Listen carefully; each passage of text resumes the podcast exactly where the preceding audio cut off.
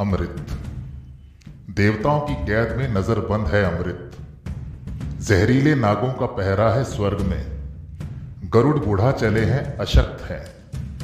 कौन लाए अमृत? हलाहल की लपटों में झुलसकर कोयला हो रही हैं तितलियों की पांखें। नन्हे कोपलों की आँखें। झुलस रहा है जीवन जहरीली आँच में। देवताओं के खिलाफ जाने की सोच भी नहीं सकते। मनुष्यों से कोई उम्मीद नहीं। उम्मीद जानवरों से भी नहीं। कुछ इंसानों के पालतू हो गए हैं तो कुछ ने इंसानों को पालतू कर लिया है। इससे पहले कि धरती पिघल कर बह जाए, ढूंढना ही होगा नर्क की आग का समाधान, जो नजरबंद है देवताओं की कैद में। पृथ्वी की चिंता से परेशान कौए जी जान से उड़ रहे हैं, थहा रहे हैं गहराइयाँ आसमान की। बंजर चट्टानों पर घिस रहे हैं अपनी चोंच।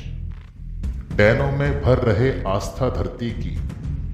जब बेबस हो सारी कायनात कौए बचाए रखते हैं थोड़ी सी उम्मीद अपने कठोर पंजों, मज़बूत डैनों में।